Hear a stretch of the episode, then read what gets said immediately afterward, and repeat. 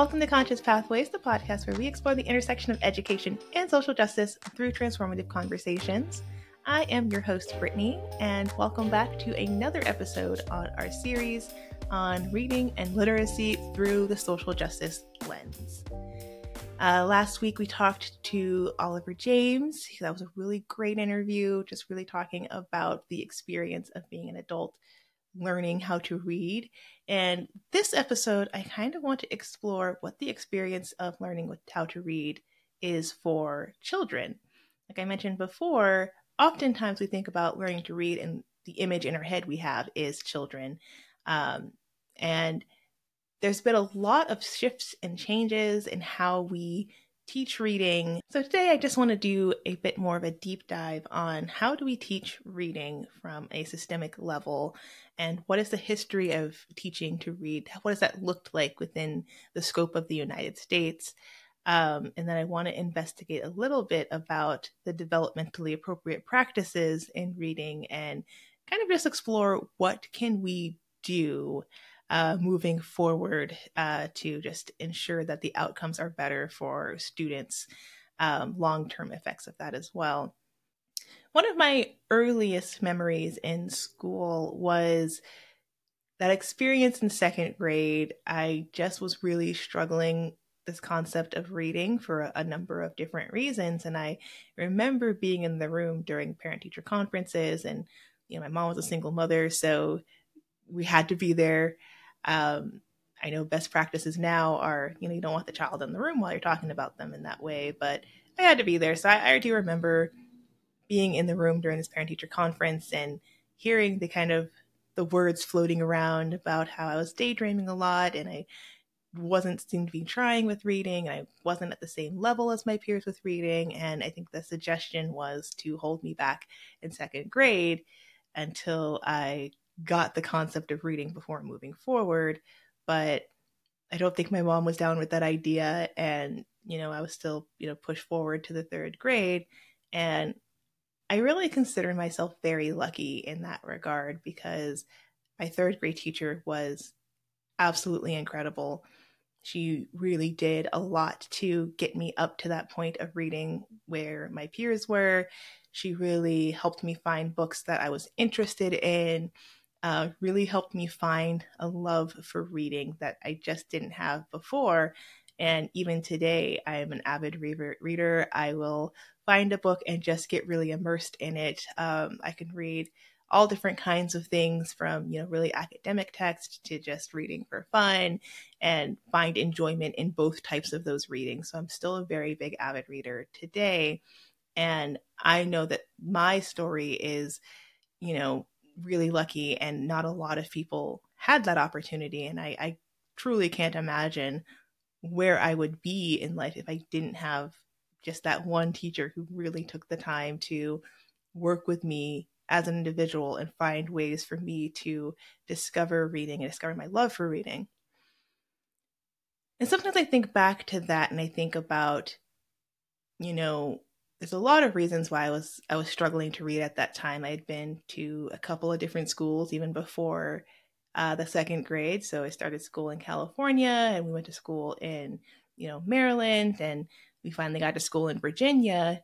And so all of those different moves, um, I went to several different schools even in California before we moved to the East Coast, and thinking about all of those different shifts, all of the different um, you know, life things that were going on in my young little life and all the other concerns that I had. And, you know, it makes sense, you know, hearing hearing that I was daydreaming a lot and looking back on my those early years, it makes sense why I was daydreaming a lot. It, it just makes sense why I just wasn't fully present in school and in class.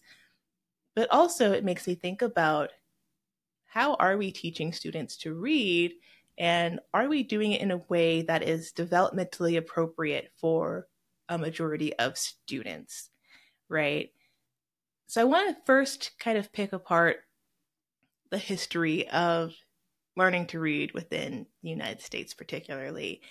Um, you know, before, you know, the kind of 1800s and before that, reading wasn't very common. It wasn't something that people really needed to have a firm grasp on uh, in their everyday life. So it just wasn't something that was really explicitly taught to a majority of people. However, in the 1800s, there started to be this shift in understanding that maybe everyday people do need to have a grasp on reading, and that's going to be really important for their day to day lives. And so we started teaching that in schools. And the kind of inception of teaching students to read, you know, prior to that, people, children were really just taught to read, you know, the Bible, read and recite, read and recite the Bible, and that's really all you'll you'll ever really need to read and recite.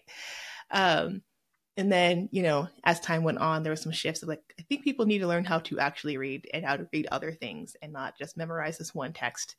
Um, and so when we started teaching to read, there was this kind of approach that was very like phonics based. So when I say phonics, that is connecting the letters themselves with the actual sounds. So, you know, if I'm looking at the word cat, I'm going to sound it all out using, you know, the phonics approach. It's k, at, right? So then connecting all those to to make that word, right? And so that approach didn't actually have students looking at whole words for the first, you know, part of their their reading journey, right? It was just let's look at letters, what sounds do they make, and then we can kind of talk about how we can conjoin those together. Um, so that through the 1800s, 1700s, and 1800s, that was kind of the primary way that reading was taught in schools. Um, it's a very phonics based approach. There was a bit of a shift in the 1900s, in the early 1900s, so you know up until like 1930s. There was kind of this big shift from phonics to this kind of more whole word approach, um, similar to what we would call today like sight words. So looking at the entire word and just kind of memorizing what that would look like. So a teacher might hold up, you know, a picture of a house and have the word house on it, right? Hopefully there would be that connection of like there would be an image. Sometimes there wouldn't be, but sometimes you'd have the image of a house and then you'd have the word next to it. And then students were supposed to just memorize what those symbols all together looked like and that those symbols all together meant the word house. Um, and so there wasn't really ever um, in those kind of beginning stages, there wasn't really a emphasis on teaching phonics. It was very, um, here's the word, learn the word. It was very rote memorization. So I'm just going to memorize these words and, you know, go on from there. And in some cases, phonics would be taught like later on. So after you've learned a lot of these words, then you might go back and learn some phonics. But it had shifted from that phonics approach to this whole word approach. So by the 1930s, phonics had pretty much been completely abandoned. Um, it was just, you know, whole word approach, and no one was really doing phonics based approaches anymore up until about the 1970s when phonics starts making its return um, back into the reading sphere. Um, when we look at the neuroscience of reading, we look at how the human brain isn't really geared towards written language, right? So the way that we typically learn to communicate is very verbal. Our brains are geared towards that verbal type of communication rather than, um, you know, reading and writing type of communication. And so that's really important when we start talking about teaching to read. And so phonics, we know from that science, you know, neuroscience of how our brains develop, phonics is going to be the most effective way to teach that. It's going to be connecting what are these words what are these words and these symbols look like what do they mean how do you say them and then connecting those um, to words uh, so the whole word approach you know when we look at the science of it it was more ineffective to teach it that way than to start with the phonics and then go into how do you say the whole word um, so the 1970s we start seeing a little bit more of a push towards phonics coming back, but it doesn't actually gain in popularity until well into to the 2000s when we have a little bit more research coming out that's you know really po- pointing the finger saying this is not an effective way to teach reading. Um, using phonics is going to be a more effective way to get students to read. That's kind of a short history of how reading kind of came to be. There's still a lot of back and forth happening with teaching and we do have the science pretty solid that tells us that it's going to be phonics but there is this a bit of an implementation gap in between how we're actually teaching the phonics and how we're actually teaching that. So you still see things like sight words in kindergartens today, uh, this very whole word approach. There's not really a uniform way at the moment that reading is being taught to students. And that sort of becomes part of one of the many problems that we see with learning to read. So, how does reading and literacy connect with social justice? Well, we know that the core pillars and the core ideas of social justice is that people can live lives full of dignity in which they can thrive. And again, that's going to look different for every individual, but that's a general idea, right? If I can condense it into one sentence, that's the general idea of social justice. So, when we're looking at reading levels and reading scores and who is most impacted by this, we're looking at students with disabilities. We're looking at black black and brown students specifically, um, and students within poverty. Students in poverty tend to have lower levels of reading scores. In addition to that, they also tend to have lower access to supports. Um, that that means like tutors. That means you know additional help outside of the school to pick up and learn reading. And again, we know that if students are not at reading level by third or fourth grade, then they're kind of set up for failure at that point. They're going to have a harder time catching up with their peers if they're not at reading level by that le- by that time.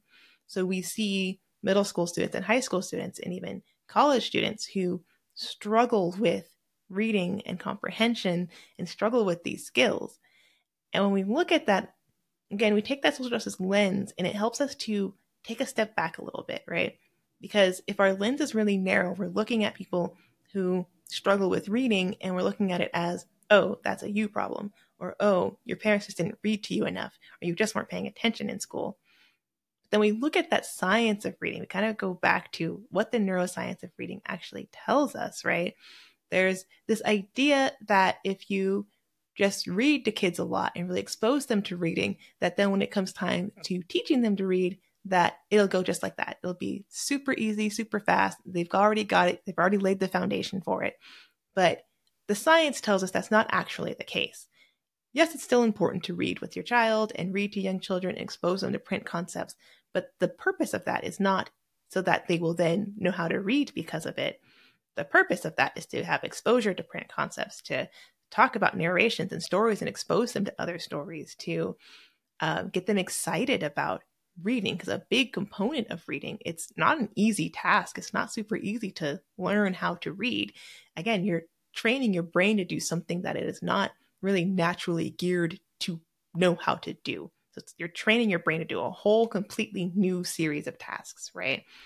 And that's really difficult and that's can be really hard for students some students pick it up really fast eh, the data tells us that about 5 to 10% of students will learn how to read without really any very specific instruction, right? And that's a very small percentage of students who will do that, right? Those are those students you might read to a little bit, expose them print concepts. They're really excited about it. Without really specific instruction, they'll probably pick up learning how to read eventually. About 35% of students will learn how to read regardless of the type of instruction. So, whether you're doing specifically whole word or you're doing specifically phonics, 35% of students will learn how to read regardless of how you're teaching them. We know that about 40 to 45% of students will struggle learning how to read without very specific instruction. And that's a big chunk of students. That's that's that's almost 50% of the students that without very specific instruction they're going to struggle with reading. And so this idea again that just exposing students to print concepts is enough to get them to learn how to read isn't effective, right? And so, looking again at that data, knowing how important it is to learn the letters and how the letters sound and how the letter sounds together is really important, not just as rote memorization that we do, um, you know, in kindergarten and in sight words and things like that. So, it is a social justice issue when we consider that reading levels contribute to massive amounts of inequity, right? Again, if you are functionally illiterate and you have not con- you have not conquered this idea of reading you never caught up to your peers, that's going to really impact your access to healthcare, mental health care, job opportunities. It's going to really impact where you're able to go in life. Are you able to even leave the the place in which you were born and grew up? Are you able to explore other places? Are you able to go to college? Are you able to advance in your career? It's really going to impact a lot of these aspects of your life. It's going to impact the family that you have after that as well. And in this disparity that happens between literacy rates, right, and long term outcomes, when we look at the data of individuals who are incarcerated or have been incarcerated, we do see that they tend to have lower levels of reading and comprehension. So, when we're looking at this net social justice component and that social justice lens, we're looking at why does this happen and what could we be doing to provide people with the necessary tools for them to thrive and be successful in their lives? And this is a multi-tiered issue. So it's not just parenting that is the issue, and it's not just the education system that is the issue, and it's not just policy is the issue. It's everything kind of working in tandem together, right? And that's what we're looking at. That's that's sort of the issue that we're having here. So how are we teaching students to read in the current climate, right? So we know there's been some back and forth between, you know, the science and exactly how are we teaching students, but what what is the standard right now? And so in the United States, we have the Common Core state standards. Um, and so that's been a force to kind of unify states together and how we are teaching reading and um, other domains within education. And Common Core tends to be a little bit more on the very structured approach to learning literacy. Today, the Common Core state standards have aligned more with the structured alignment of teaching to read. And so that is very systemic and very explicit way of teaching reading. Um, it looks at phonics, which is, of course, those words to sounds, uh, phonemes, which is like distinct units of sound. It looks at um, comprehension, fluency. There's all these different elements all together make up this structured approach to reading. And that is this that is the kind of direction that the common core standards have taken reading. Um, it's can be in some ways told to be kill and drill. So just we're gonna really learn these sounds, and it gets it's very very structured, very very explicit. Um, which we do see from the science of it is a very effective way of teaching but some have criticized it in that it kind of kills the joy of, of reading, um, which is also a very important aspect of that. Another thing that we look at is the developmentally appropriateness of when we're teaching students to read. It's come pretty common that with a lot of the standards and a lot of our expectations on students, the more expectations that we have, so we see that third grade is pretty much very much become fourth grade, second grade become third grade, First grades become second grade, and kindergartens become first grade, and preschools now become kindergarten. And that proposes a couple of different issues, right? So when we look at early childhood, which goes all the way up until age eight, which is about third grade, we do need to be looking at the developmental ways in which we are still teaching students information. Uh, we know that it's very effective in early childhood, especially with preschool. There's been a, a big shift into having more play based preschools rather than very structured and very academic. We see that there's a better long term outcomes for students who are in play based programs rather than in these highly structured academic kind of rigorous and rigid academic programs. So we do see that there's got benefit of that, but the more that these standards keep getting pushed younger and younger and younger, and then we also look at is kindergarten, is it developmentally appropriate to be teaching kindergarteners to read things? Is that where their brains are actually, are their brains actually ready for this? And there's currently no data to suggest that teaching students to read in kindergarten makes them more prepared than teaching them to read in the first grade. We just don't have the data to support that. And we know that giving students more play based models and giving students that ability to explore their surroundings and focus on social emotional development, we know that that does impact, have a better impact on long term um, academic success, success than this kind of kill and drill method. In early childhood, we know that development is not quite super linear and that it doesn't happen the exact same for every student, right? So, looking at even something simple like learning to walk, some kids are going to learn to walk at about nine months old, and some kids won't learn how to walk until about 15 months old. And in development, that's a completely normal range. You can have two kids coming from the same exact household. One might learn how to walk at 10 months, and one might learn how to walk at 12 or 13 months. And that is completely normal developmental range for those types of things. Similarly, you'll have some students who are ready for reading and reading concepts as early as three or four years old. And you'll have some students who won't learn how to read until way later. And that is a bit of a developmental it's a develop, developmentally it's very normal it's, you can have kids who do it super early and you can have kids who do it closer to about third or fourth grade it's a normal developmental range for students to be in but when our expectation is that all students will learn how to read by the end of kindergarten we're doing a great disservice to students because not all students developmentally are ready for that. And so that's kind of pushing them past where they're developmentally ready. That goes back to the Common Core state standards, when we look at the committees that were developing these things, no one that was on that committee had a background in early childhood or even first through third grade teaching. So it makes sense then that it's not quite developmentally appropriate when we look at it from their development. And so we know that many students aren't ready to start reading in kindergarten. That's not where they are developmentally. Most children aren't developmentally ready to learn how to read within kindergarten, but the Common Core standards dictate that by the end of, of kindergarten, they should be on their way to emergent reading, which is in some ways really just absurd. just looking at that, it, it's really absurd because they're just they're not ready. Again, that doesn't mean that we don't expose them to it. That doesn't mean that we don't help them get there. But at this stage in their kind of really emergent reading journey, our job should be getting them excited about reading, should be getting them excited about stories, should be getting them excited about letters and sounds. That should be our job. We shouldn't be taking the joy out of reading at such an early age purely because they're just not ready for it.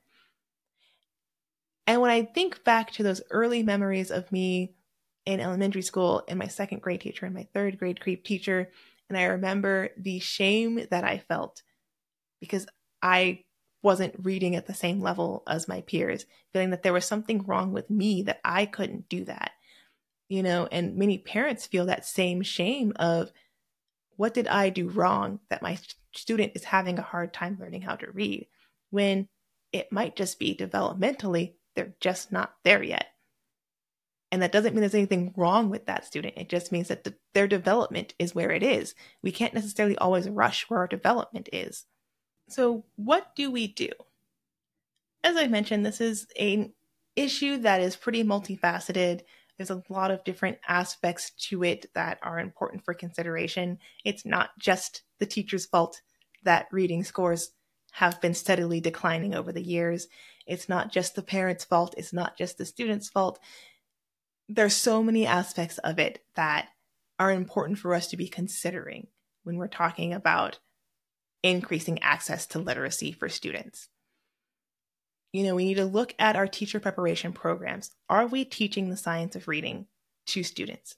Are we requiring this um, professional development for current teachers to learn about how students learn how to read, and how we can best be supportive. Another aspect on top of that is what are the standards that we are pushing forward within education? Again, we can't have standards that are going out that are uh, affecting all these different levels of education and there not be someone who has an early childhood background on that panel, not have someone who has an experience teaching first, third, kindergarten, and not have them on that team, right? This is where it comes into play that all aspects of teachers and teaching needs to be respected and needs to have a seat at the table, right? Because I can assure you that if there was an early childhood education professional in that room, they would have said, "Hey, this might not be developmentally appropriate for all students at this level. Let's let's think about this a little bit. Let's think about shifting this a little bit more." We're looking at policies that were going in place, we're looking at laws that are going into place that are affecting education. And most importantly, we're looking at our our parent education as well, right? So how can parents at home best support their students in their reading journey? There's a lot of different aspects that we can look at, but we do know that at the end of the day, the people who are getting hurt the most are the students. Their sense of well being, their overall happiness. We're seeing more mental health struggles, long term impacts of literacy and learning how to read for students. So, what can we do? We can look at organizations that are pushing for um, better standards and qualities in education. We can attend our school board meetings and ask them these really, really important questions about what are we doing about these issues. We can work with other parents in the community and other stakeholders in the community to really bring forth a lot of really lasting and changing action. And I'll link some of those um, nonprofits and organizations in the description box uh, so you can explore if you're interested in that. Thank you for tuning into Conscious Pathways. Please like, follow, and subscribe Conscious Pathways wherever you get your podcasts. Don't forget to like or lead, leave a rating or review. It really does help the podcast to grow and to reach more listeners just like you. And until next time, wherever you are on your conscious journey, lead with kindness and courage. I'll see you next time for more transformative conversations in education.